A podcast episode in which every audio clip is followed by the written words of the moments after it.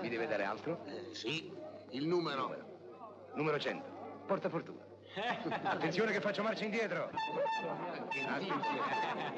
Addio, Bartleby. Eh, ciao, Magni. Siamo finalmente alla partenza. Questo Giro d'Italia si preannuncia veramente interessante. Per la prima volta sono allineati sul nastro del via gli assi più celebri del ciclismo internazionale.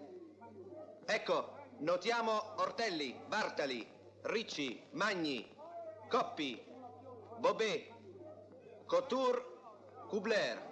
I corridori conversano cordialmente tra loro, ma di certo in ciascuno non esiste che un pensiero, un'aspirazione, arrivare primo al traguardo, l'agognato traguardo che consacrerà il nuovo vincitore del Giro d'Italia. Permesso. Vediamo ora Non allinearsi ti in prima facciano fila male. tra Coppi e Bobet, Buongiorno. uno strano corridore mai visto. Ha la barba e porta il numero 100. Collega.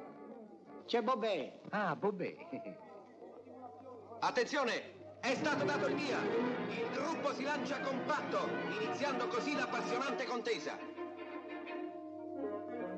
Professore, ma perché resta lì? Ah, Sono partito tu. Beh, Via, Guarda via. lì. ma nessuno mi ha detto niente. Ma Vada, vada, professore, prego, su.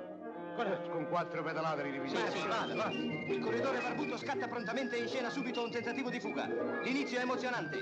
Dal volto del plotone sono scattati gli assi alla caccia dei fuggitivi. Bartali, Coppi, Bobè, Magni, Schott, evidentemente decisi a sventare ogni minaccia. Ma il corridore barbuto non solo mantiene la testa, ma